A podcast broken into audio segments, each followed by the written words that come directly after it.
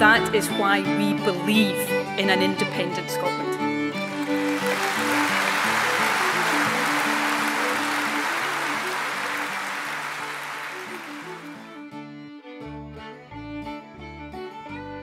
Hallo und herzlich willkommen zur 10. Folge von Mein Schottland, dem Podcast über Highlands und Islands.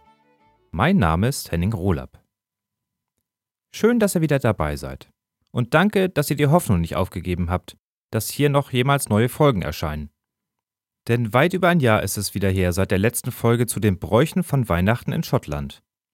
Zukünftig werde ich versuchen, zwischen den großen auch kurze Folgen zu produzieren, um die Wartezeit etwas zu verkürzen.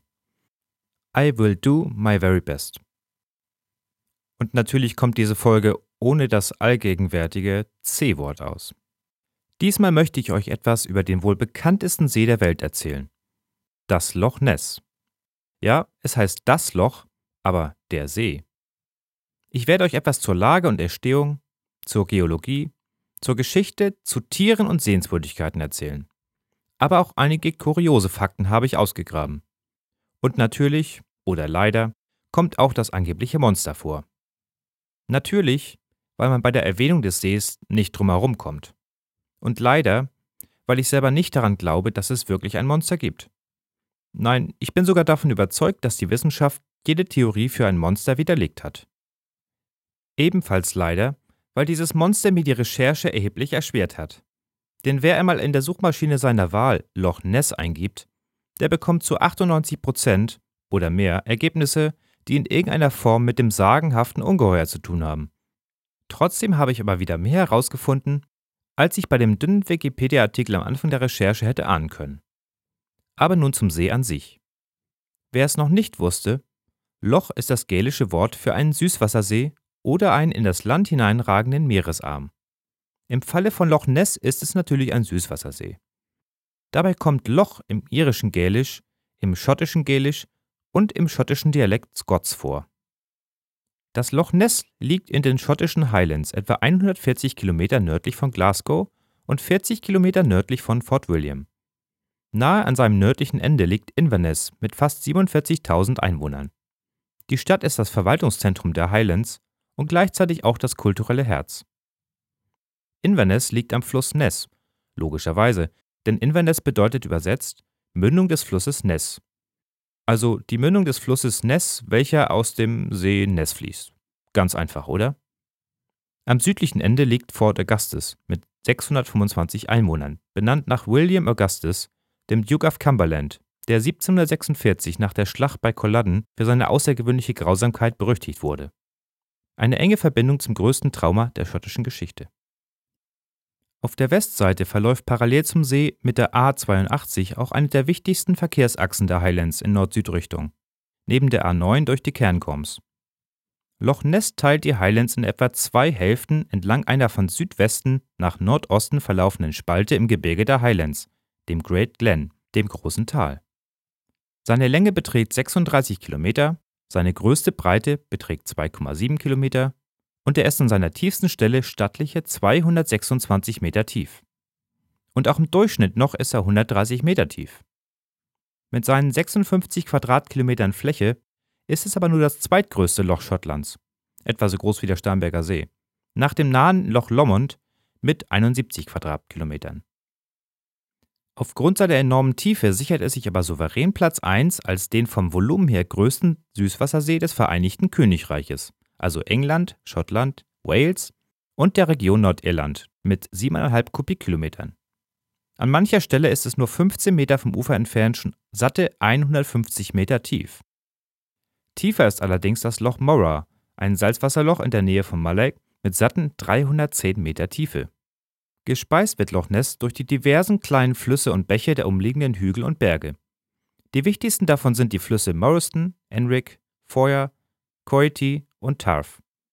Der größte Zufluss ist der River Oich, der vom gleichnamigen Loch Oich in das Loch Ness abfließt. Durch seine hohe durchschnittliche Tiefe und die große Wassermenge ist die Temperatur über das ganze Jahr konstant bei etwa 5,5 Grad Celsius. Nur an der Oberfläche und am flachen Ufer wird er durch Sonneneinstrahlung eventuell etwas wärmer. Für die Tierwelt ist das sehr angenehm, aber dazu später mehr. Wie schon erwähnt, fließt das Loch Ness als River Ness bei Inverness in den Moray Firth und dann in die Nordsee ab. Richtige natürliche Inseln gibt es im See nicht. Lediglich im Bereich der Mündung des Foyers hat sich etwas mehr Sediment angesammelt, welches über die Oberfläche ragt. Im Südwesten des Sees gibt es außerdem eine kleine künstliche Insel namens Cherry Island. Es handelt sich um eine von Menschen in der Bronzezeit künstlich angelegte Insel, einen Crannog. Manche davon waren nur Hütten auf Pfählen. Bei anderen bauten Menschen eine Umrandung aus Baumstämmen oder Steinen, die sie mit Sand, Stein und Erde auffüllten. Darauf standen dann ihre Hütten. Auf Cherry Island stand im Mittelalter sogar eine kleine steinerne Burg. Selten hatten diese künstlichen Inseln aber mehr als 20 Meter Durchmesser. Falls ihr also heute an einem schottischen Loch eine sehr kleine, flache, felsenlose Insel mit ein paar Bäumen seht, ist die Wahrscheinlichkeit hoch, dass es sich um ein solches Crannog handelt. Von vielen ist aber nichts mehr zu sehen, denn im Verlauf der Bauarbeiten für den Caledonian Canal wurde der gesamte See aufgestaut und der Wasserstand um 3 Meter angehoben.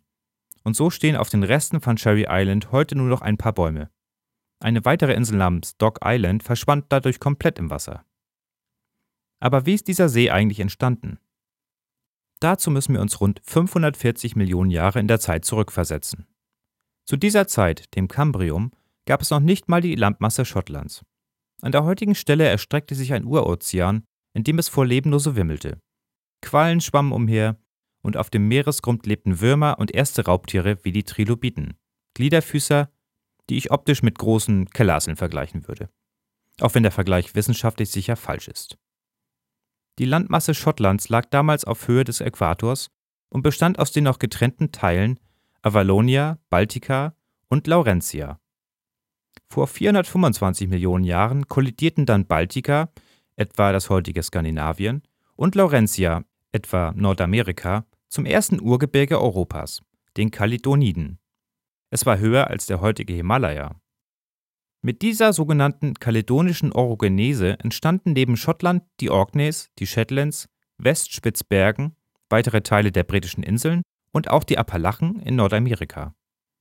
Mitten im See verläuft heute noch die Grenze zwischen den beiden Platten. Es handelte sich um eine Subduktionszone, das heißt, eine Platte wurde unter die andere gedrückt. Dabei falteten sich die Berge auf. Dies geschah natürlich mit unfassbar vielen Erdbeben, in denen sich die aufgestaute Energie wieder lösen konnte. Über Jahrmillionen rutschten die beiden Platten so nach und nach entlang der Grenze fast 200 Kilometer aneinander vorbei. Und wegen dieser Grenze zieht sich das gesamte Great Glen schnurgerade von Südwesten nach Nordosten. Und übrigens, auch heute noch gibt es minimale Erdbeben um das Great Glen. Zwar kaum merkbar, aber trotzdem hat man beim Bau der Cassock Bridge, der großen Schrägseilbrücke bei Inverness über den Beauly Firth, Schwingungsdämpfer im Fundament eingebaut. Über die nächsten hunderte Millionen von Jahren bewegten sich die Landmassen langsam an ihre heutige Stelle, wo sie vor etwa 5,3 bis 2,6 Millionen Jahren ankamen. Dann begann eine weitere prägende Zeitspanne, das Pleistozän. Während der Zeit von vor 2,6 Millionen bis vor 11.800 Jahren wechselten sich Warm- und Kaltzeiten ab. Das Erdklima kühlte sich teilweise massiv ab und gigantische Eismassen breiteten sich von den Polen her in Richtung Äquator aus. Teilweise war Schottland von über 1000 Meter hohen Gletschern bedeckt. Diese Gletscher glitten über die hohen Berge und Täler und rieben ihre Gipfel, Ecken und Kanten nach und nach ab. Während der Warmzeiten bildeten sich dann große Schmelzwasserseen, die durch Gletscher erst hoch aufgestaut wurden, aber irgendwann dem Wasserdruck nicht mehr standhalten konnten und dann als gewaltige Flutwellen durch die Täler rauschten. Und mit ihnen dann auch Geröll und Sand. Die Linien dieser verschiedenen Wasserstände kann man heute noch im Glen Roy sehen. Ebenfalls während der Warmzeiten trugen natürlich Regen, Frost, Sonne und Wind ihren Teil dazu bei, Schottland so zu formen, wie wir es heute kennen. Nachdem die Gletscher verschwunden waren, lastete dann auch ihr gigantisches Gewicht nicht mehr auf dem Land, sodass es sich fast 13 Meter anhob und den See vom Meer abschnitt. Das ist auch der Grund dafür, dass keine großen Reptilien, Amphibien und Wirbellose im See überlebt haben und heute für Schlagzeilen sorgen können. Aber mehr zum Monster von Loch Ness gleich. Und so blieb nach dem Ende der letzten Eiszeit vor 11.800 Jahren ein langes, schmales Tal über, das sich mit Regenwasser füllte und das wir heute als Loch Ness kennen. Und dieses lange, schmale und tiefe Loch besticht durch sein kaltes, aber trübes Wasser.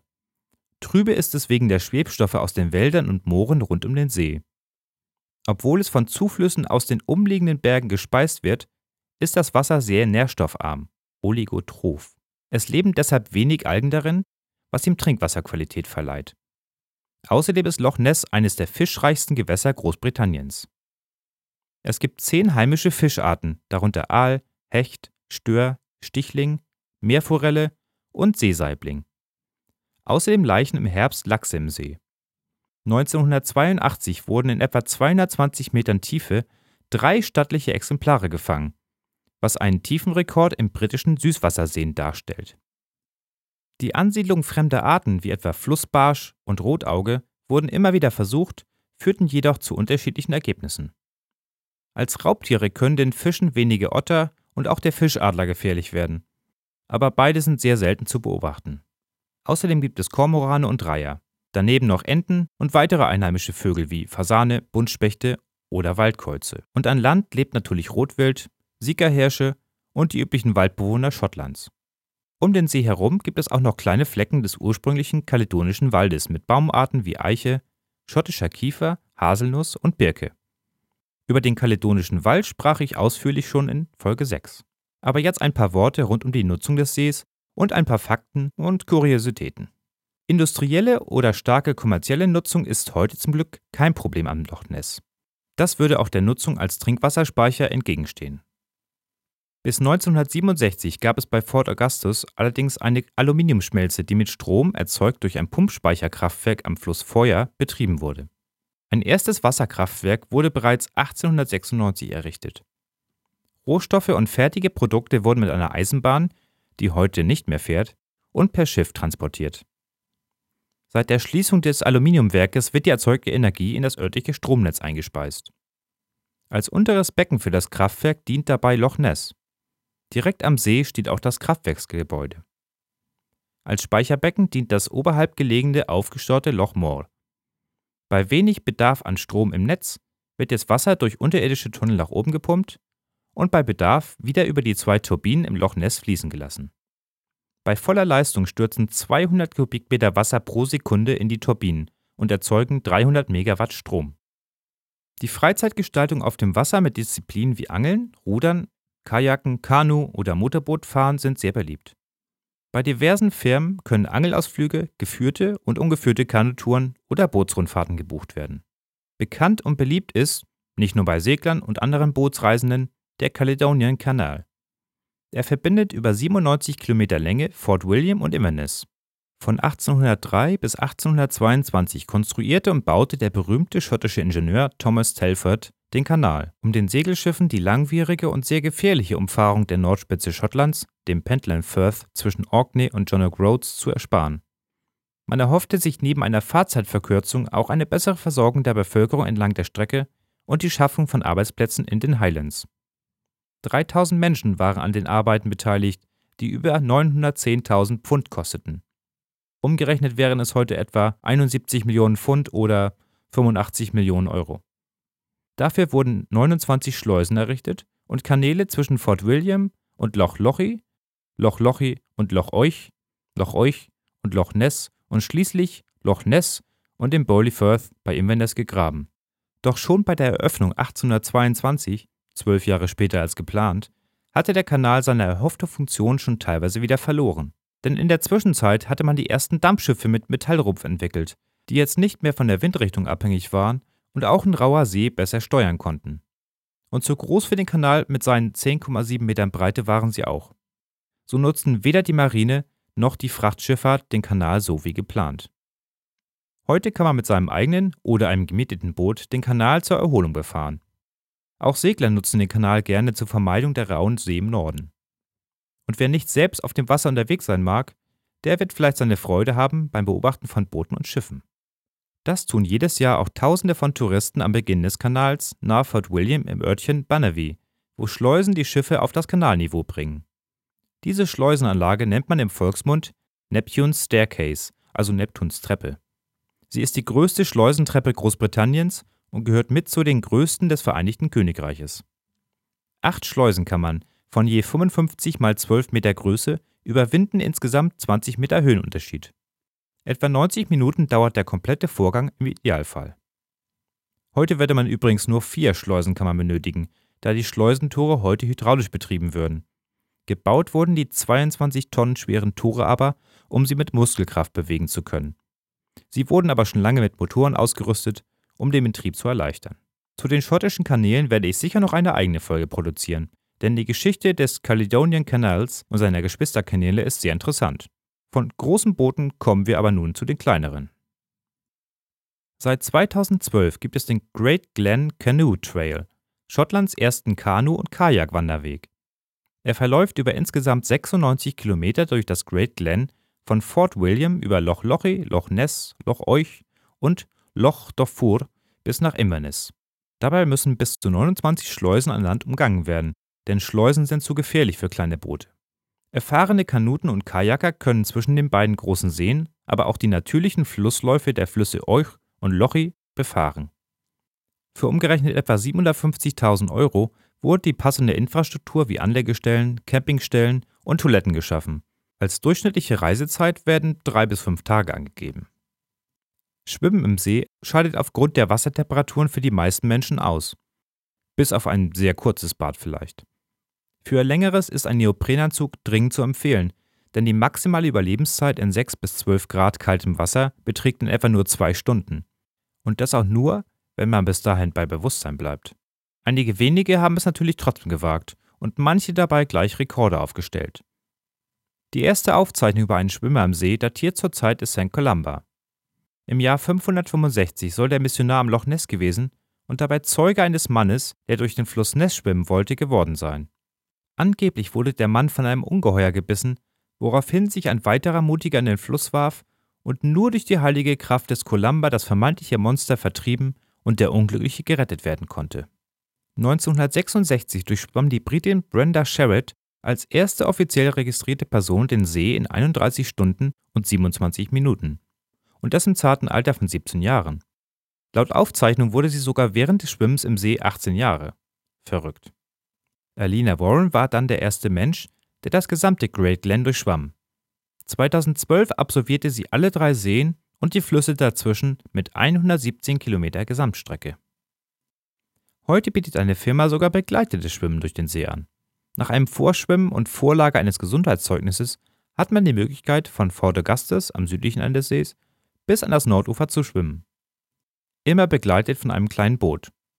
Die durchschnittliche Schwimmzeit beträgt laut Firma iPowerboat 11 bis 12 Stunden. Ein Spaß wohl nur für besonders abgehärtete Schwimmer. Für die einfache Strecke werden dabei satte 2.000 Pfund Gebühr fällig. 2016 durchschwamm eine 48-Jährige den See nur im Badeanzug. Sie benötigte 18 Stunden und 22 Minuten von Fort Augustus bis nach Loch End. Ihre Begleiter auf dem Boot sagten, dass ihre Haut unterwegs blau vor Kälte wurde. Sie hat es aber ohne Schäden überstanden. 2005 fand dann ein Loch Ness Triathlon statt, bei dem die Teilnehmerinnen natürlich auch im See schwimmen mussten. Dabei wurden sie vom Veranstalter für 1 Million Pfund Versicherungssumme pro Person gegen Bisse des Loch Ness Monsters versichert. Kein Scherz. Am 5. Juli 2020 wird der Monster-Triathlon Across the UK am Loch Ness beginnen.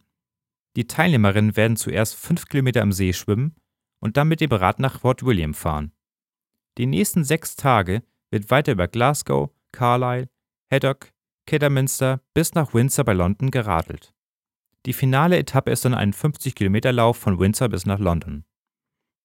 1055 Kilometer werden alle Finalistinnen dann hinter sich gebracht haben, bei Großbritanniens härtestem Triathlon.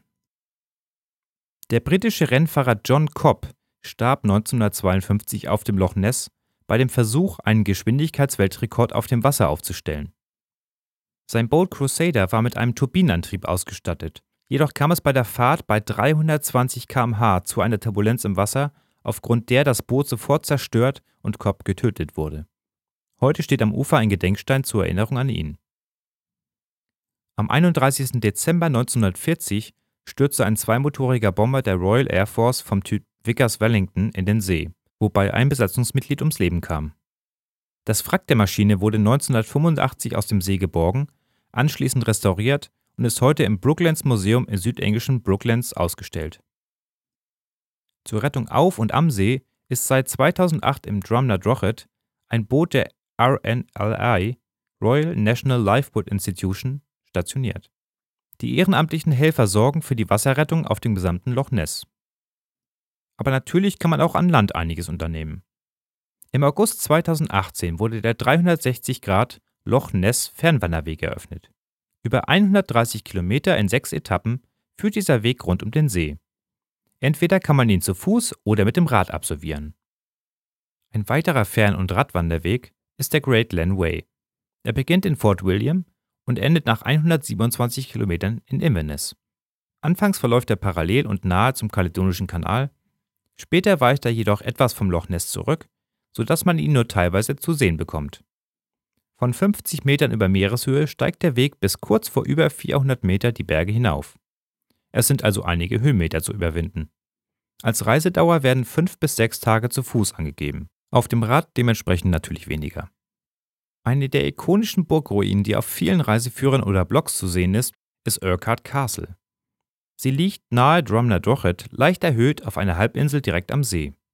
Erste Spuren einer Siedlung gab es wohl schon im 6. Jahrhundert, aber die erste richtige Festung wurde erst nach 1230 errichtet. Ab 1395 erreichte sie wohl ihren größten Ausbau. 1692, 3 Jahre nach dem ersten Jakobitenaufstand, wurde sie endgültig verlassen und verfiel über die Jahrhunderte immer mehr. Natürlich auch, weil Menschen sie plünderten, um ihr eigenes Heim zu erbauen. Heute gehört die Ruine Historic Scotland und ist einer der Muss-man-gesehen-haben-Orte auf einer Schottlandreise. Dementsprechend voll kann es bei gutem Wetter auch werden. Es gibt einen großen Parkplatz für Busse und Autos und ein Besucherzentrum mit Kino, Café und Souvenirverkauf. Ich muss leider zugeben, dass ich bisher noch nicht dort war. Bei der ersten Reise 2012 fuhren wir daran vorbei, keine Ahnung warum, ich glaube es war einfach zu voll. Und bei den nächsten Reisen führte mich mein Weg nicht dorthin. Es steht aber definitiv weiter auf der Liste. Kommen wir endlich zur Legende des Monsters von Loch Ness. Über Jahrhunderte gab es immer wieder verschiedene Sichtungen, aber bisher keinen wissenschaftlich belegbaren Beweis, dass wirklich etwas derartiges im See lebt. Die erste Schilderung des Monsters datiert von der erwähnten Rettung des Schwimmers zur Zeit St. Columba von 565 nach Christus.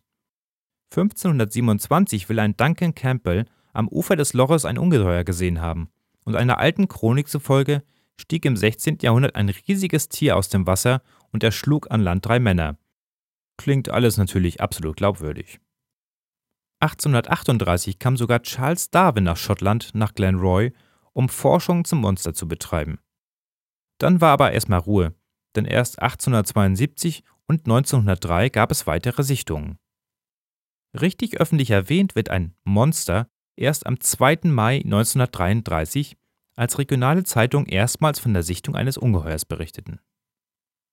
Aldie McKay und ihr Mann John hätten angeblich am 15. April auf einer Autofahrt am See eine riesige, einem Wal ähnliche Kreatur im Wasser gesehen. Ein Redakteur des Inverness Courier nannte dieses unbekannte Tier in seinem Artikel Monster und löste damit einen Mediensturm aus. Über die Jahrzehnte gab es nun immer wieder mal Sichtungen und, aufgrund der Technik, später auch Fotografien und Filme, die das vermeintliche Monster zeigen sollten. Das erste Foto einer Sichtung machte am 12. November 1933 Hugh Gray in der Nähe von Foyers. Es war sehr unscharf und Betrachter identifizierten das angebliche Monster höchstwahrscheinlich als den Labrador von Gray, der im Wasser sein Stöckchen holte. Andere meinten auch einen Otter oder einen Schwan zu erkennen. Abzüge der Aufnahme gingen verloren, tauchten 1963 aber wieder auf und diese zeigten klar einen Otter im Wasser. Am 5. Januar 1934 behauptete der Motorradfahrer Arthur Grant in der Nähe von Abrickan am nordöstlichen Teil des Lochs um 1 Uhr nachts beinahe eine Kreatur auf der Straße gerammt zu haben. Sie flüchtete bei seinem Erscheinen aber ins Wasser. Er beschrieb sie als mit einem kleinen Kopf auf einem langen Hals und skizzierte sie ebenso mit gedrungenem Körperbau, langem Schwanz und 4 Beinen oder Flossen. Experten meinen, aufgrund der Beschreibung des Verhaltens wieder einen Otter erkannt zu haben. Aufgrund der Dunkelheit war es Grant aber schwierig, genau zu beobachten. Seit dieser Skizze hatte die Öffentlichkeit ein festes Bild vom Monster als vermeintliches Riesenreptil, genauer einem Plesiosaurier. Über die Jahrzehnte gab es immer wieder Sichtungen, Fotografien oder Filme, die Nessie zeigen sollen. Auch im Sonarbild eines Schiffes soll das Monster einmal gesehen worden sein. Wann genau der Name Nessie das erste Mal auftaucht, habe ich übrigens nicht herausfinden können. Sprechen wir also mal über die verschiedenen Theorien und wie die Faktenlage so ist. Ein Tier wurde seit Anfang an immer wieder mal als Verursacher vermutet.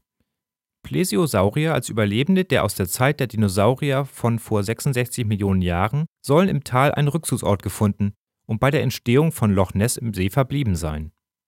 Experten bringen gegen diese Theorie eines Plesiosauriers folgende Argumente an. Plesiosaurier waren vermutlich Kaltblüter, die warme Gewässer brauchten. Wie wir wissen, ist und war der See viel zu kalt für sie. Falls sie Warmblüter gewesen wären, hätte der See trotz seiner Größe nicht genug Nahrung geboten. Denn natürlich müsste sich eine gewisse Population im See über Millionen Jahre vermehrt und am Leben erhalten haben. Man denkt aber immer nur an ein einsames Nessie.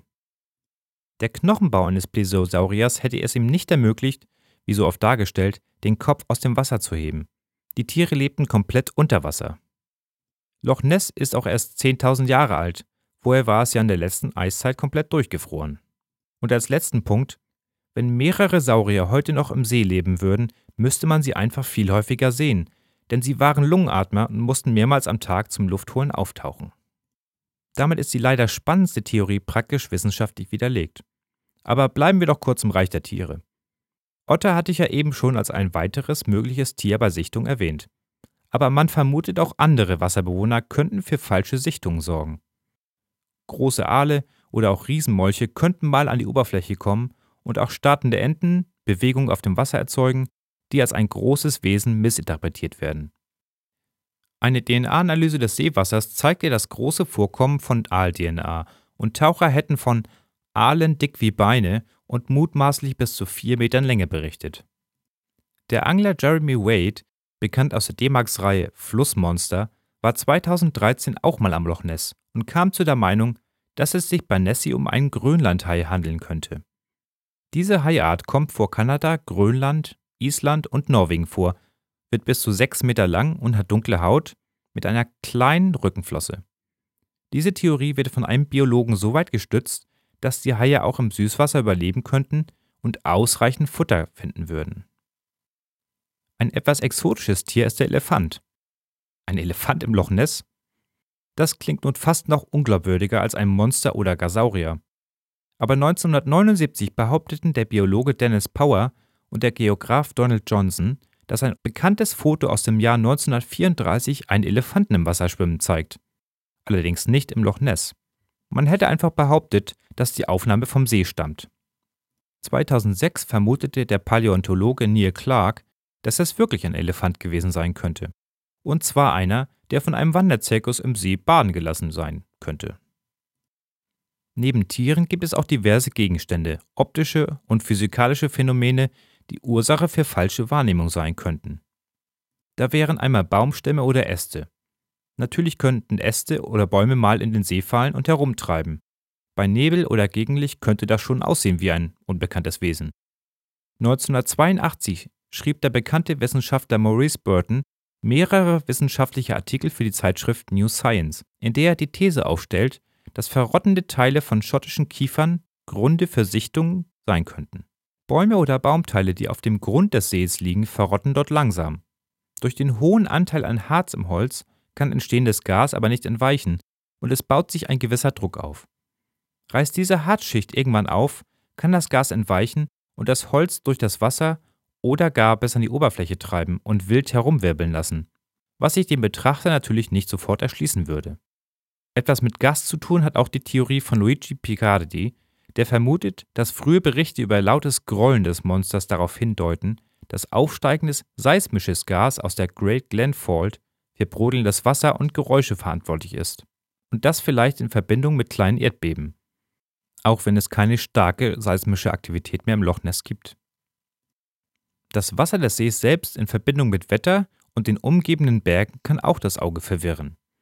Wind kann dem Wasser ein unruhiges, mattes Aussehen verleihen, dazwischen aber ruhige, dunkle Stellen haben. Durch Reflexion der Berge oder auch atmosphärische Brechung des Lichtes können Objekte oder Tiere im See optisch verzerrt wahrgenommen werden. Dies zeigte der amerikanische Ingenieur Waldemar H. Lane 1979. Für ein weiteres physikalisches Phänomen ist Loch Ness ebenfalls sehr geeignet. Es geht um sogenannte stehende Wellen oder Seichen. Damit werden Wellen bezeichnet, die an Seeufern, Hafenbecken oder in Buchten reflektiert werden und sich beim Auftreffen auf andere Wellen mit ihnen überlagern und zusammen in einem bestimmten Abstand eine höhere Welle bilden. Dies kommt zum Beispiel vor, wenn der Wind das Wasser des ganzen Sees leicht in eine Richtung geweht hat. Beim Zurückschwappen des Wassers bilden sich dann gelegentlich solche Seichen.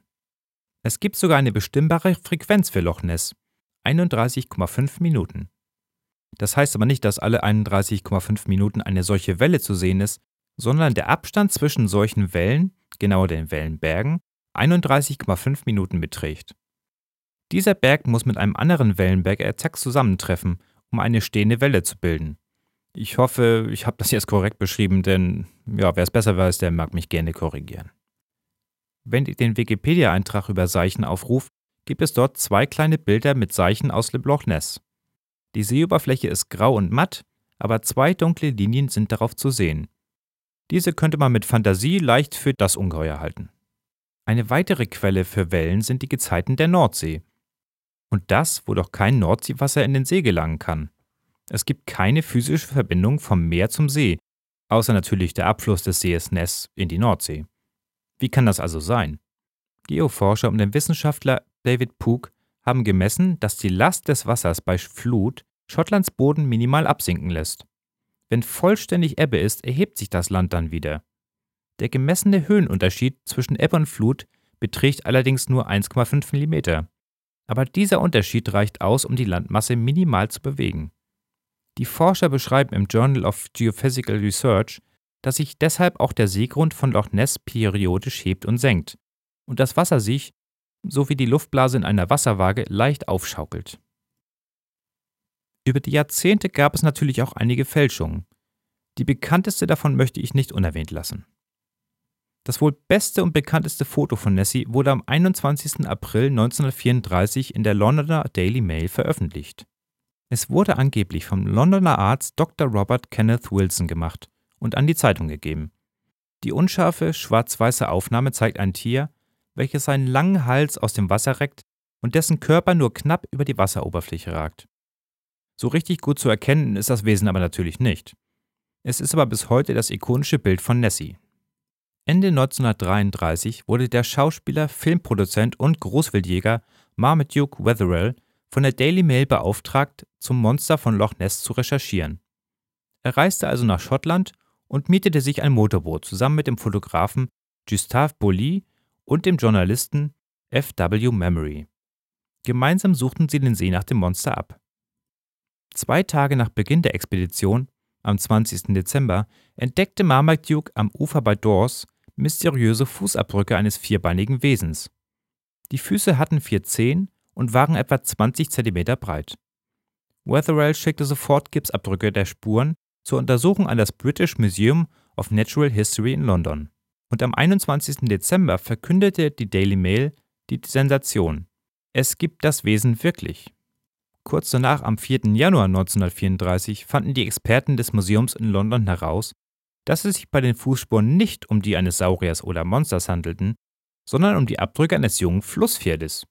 Die Fälschung war entlarvt. Wetherell hatte den Abdruck selbst erzeugt, mit einem Flusspferdfuß, der auf einer Safari erbeutet worden war und jetzt als Schirmständer diente. Zu dem Foto kam es im April 1934. Wetherell beauftragte seinen Stiefsohn Christian Sperling, ein kleines Monster mit einem Spielzeug-U-Boot als Untersatz zu bauen. Kopf und Hals der Figur wurden aus Plastik modelliert. Wetherell und sein Sohn Ian fuhren zum Loch Ness, setzten das Modell ins Wasser und fotografierten es. Die Bilder wurden auf die Plattenkamera von Dr. Wilson kopiert und als Foto des Monsters ausgegeben. Dazu erzählte man eine abenteuerliche Geschichte von einer Pinkelpause am Loch Ness, wobei das Foto angeblich entstanden sei. Das Foto ging um die Welt und dient, trotz des Geständnisses von Modellbauer Christian Sperling auf seinem Sterbebett 1994, immer noch als angeblicher Beweis für die Existenz von Nessie. An welche der Theorien man nun glaubt oder nicht. Fakt ist, dass der Mythos um Loch Ness eine Vielzahl an Touristen anlockt und damit jede Menge Geld in die Highlands bringt. 2018 berichtete The Press and Journal von einem jährlichen Beitrag Nessies zur schottischen Wirtschaft von 41 Millionen Pfund durch Übernachtung, Souvenirs und was Touristen sonst aus dem Urlaub ausgeben. Und neben einem Whisky, einer Brombeersorte und den üblichen Souvenirs und Krams mit dem Namen des Sees gibt es wahrscheinlich viele weitere Produkte oder Orte, die sich mit Loch Ness oder Nessys Bild darauf noch etwas besser verkaufen. Das touristische Zentrum um Nessy befindet sich in Drumnadrochit. Dort gibt es auch das Loch Ness Center and Exhibition, in dem man alles über Nessy erfahren kann. Wer es mit etwas weniger Trubel mag, der kann ja mal nach Dawes am Ostufer des nördlichen Teils des Sees fahren. Am Strand des kleinen Ortes wohnt seit fast 30 Jahren der Engländer Steve Feltham. Fasziniert von Nessy gab er alles auf, Freundin, Job und Haus, und zog in einen Wohnwagen direkt am See. Von dort beobachtet er seitdem den See auf der Suche nach Nessy. Als Lebensunterhalt verkauft er kleine, gebastelte Miniaturmonster an interessierte Touristen, und gerne hätte er ein kleines Pläuschchen mit ihm, um vom neuesten Nessy-Gossip zu berichten. Kurz vor dem Ende noch ein kleiner Hinweis. Wenn ihr auf maps.google.de geht und dort Loch Ness eingebt, springt die Karte zum Loch Ness. Unter dem Plus- und Minuszeichen befindet sich ja sonst das kleine gelbe Männchen von Google Street View, jedenfalls wenn man auf dem Rechner guckt, welches man mit der Maus auf die Karte ziehen und dann Straßen abfahren oder Fotos und 360-Grad-Panoramen der Landschaft ansehen kann. Hier am Loch Ness hat Google sich aber einen kleinen Spaß erlaubt. Am Loch Ness verwandelt sich das kleine gelbe Männchen in ein kleines, grünes, niedliches Nessie-Monster. Zieht ihr dieses über den See, erscheinen neben Straßen und Wegen an Land auch 2 Linien direkt im Wasser. Lasst ihr Nessie dort fallen, könnt ihr mit dem Boot den gesamten See umrunden. Und es wird sogar noch besser. Vor Urquhart Castle könnt ihr sogar mit Street View unter Wasser gehen, um selbst nach dem Monster zu sehen. Fantastisch, was die Technik heute so möglich macht. Doch das Monster selbst kann leider auch Google nicht zeigen. Oder vielleicht doch? Mit dieser rhetorischen Frage endet diese Episode über Nessy und seinen Heimatsee. Oder ihren Heimatsee. Ausführliche Informationen in Form von Quellenangaben und Links findet ihr wie immer in den Notizen zur Folge und natürlich auf der Episodenseite auf der Homepage. Wenn es euch gefallen hat, dann empfehlt mich doch bitte weiter und bewertet mich bei iTunes, Feed oder eurer Lieblingspodcast-Plattform. Neuerdings könnt ihr den Podcast auch bei Spotify hören. Hauptkanal wird aber immer der RSS-Feed über die Webseite bleiben. Falls ihr Fehler gefunden, Anregungen habt oder loblos werden wollt, dann schreibt doch eine Mail an post@meinschottland.de oder kommentiert unter www.meinschottland.de oder auf Facebook unter @meinschottlandpodcast, ein Wort, oder twittert mich an unter @meinschottland. Und wer mich unterstützen oder sich ganz doll bedanken möchte, der kann mir was von meiner Amazon-Wunschliste kaufen. Teilweise sind es auch Bücher, aus denen sich durchaus neue Folgen ergeben könnten. Also nochmal vielen Dank fürs Zuhören und bis zum nächsten Mal. Euer Henning.